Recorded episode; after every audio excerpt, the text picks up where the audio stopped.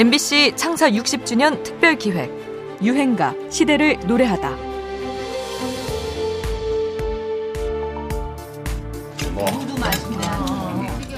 자, 자, 여기.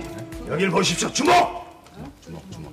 평생을 가야 이 중에서 집한채 못 가진 사람들이 더 많습니다만 우리도 열심히 노력하고 저축을 하면 상국인의 가족처럼 아파트 들어가서 살 날이 반드시 있을 거라는 것을 믿으면서 우리 다 같이 상국인의 가족을 위해서 축하의 박수를 한번 쳐주십시다. 박수! 와, 추억의 드라마 서울의 달의 한 장면인데요. 기억나십니까? 아파트로 이사 가게 된 가족을 동네 주민들이 모여서 축하하는 장면입니다. 1980년대 초반 서울에서는요, 강남 지역이 개발되면서 이렇게 아파트가 새로운 주거 공간으로 각광을 받게 됩니다. 사람들은 모였다면 아파트 이야기를 하고 거기에 살고 싶어 했죠. 이 지역 부동산과 아파트 투기가 극성을 부리기 시작한 것도 그때부터였습니다. 유행가가 시대를 노래한다고 합니다만 이 노래만큼 당시 시대를 잘 보여주는 곡도 없죠.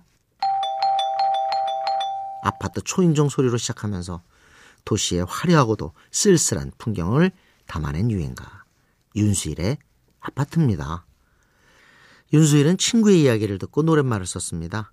군대에 갔던 친구가 휴가를 나와서 여자친구의 아파트에 갔는데 외국으로 이민을 가버렸다는 얘기를 듣고 그녀의 아파트 앞에 오래 머물러 있다가 왔다는 서글픈 이야기였죠. 흥겨운 리듬이 어깨를 들썩이기도 하지만 사실 매우 슬프게 들리는 곡입니다.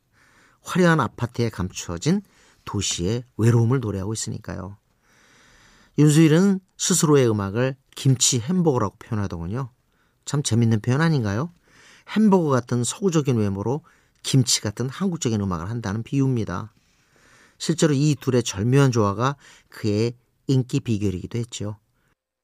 고도 성장의 시대에 고독을 노래한 김치 햄버거 맛의 유행가입니다. 아파트.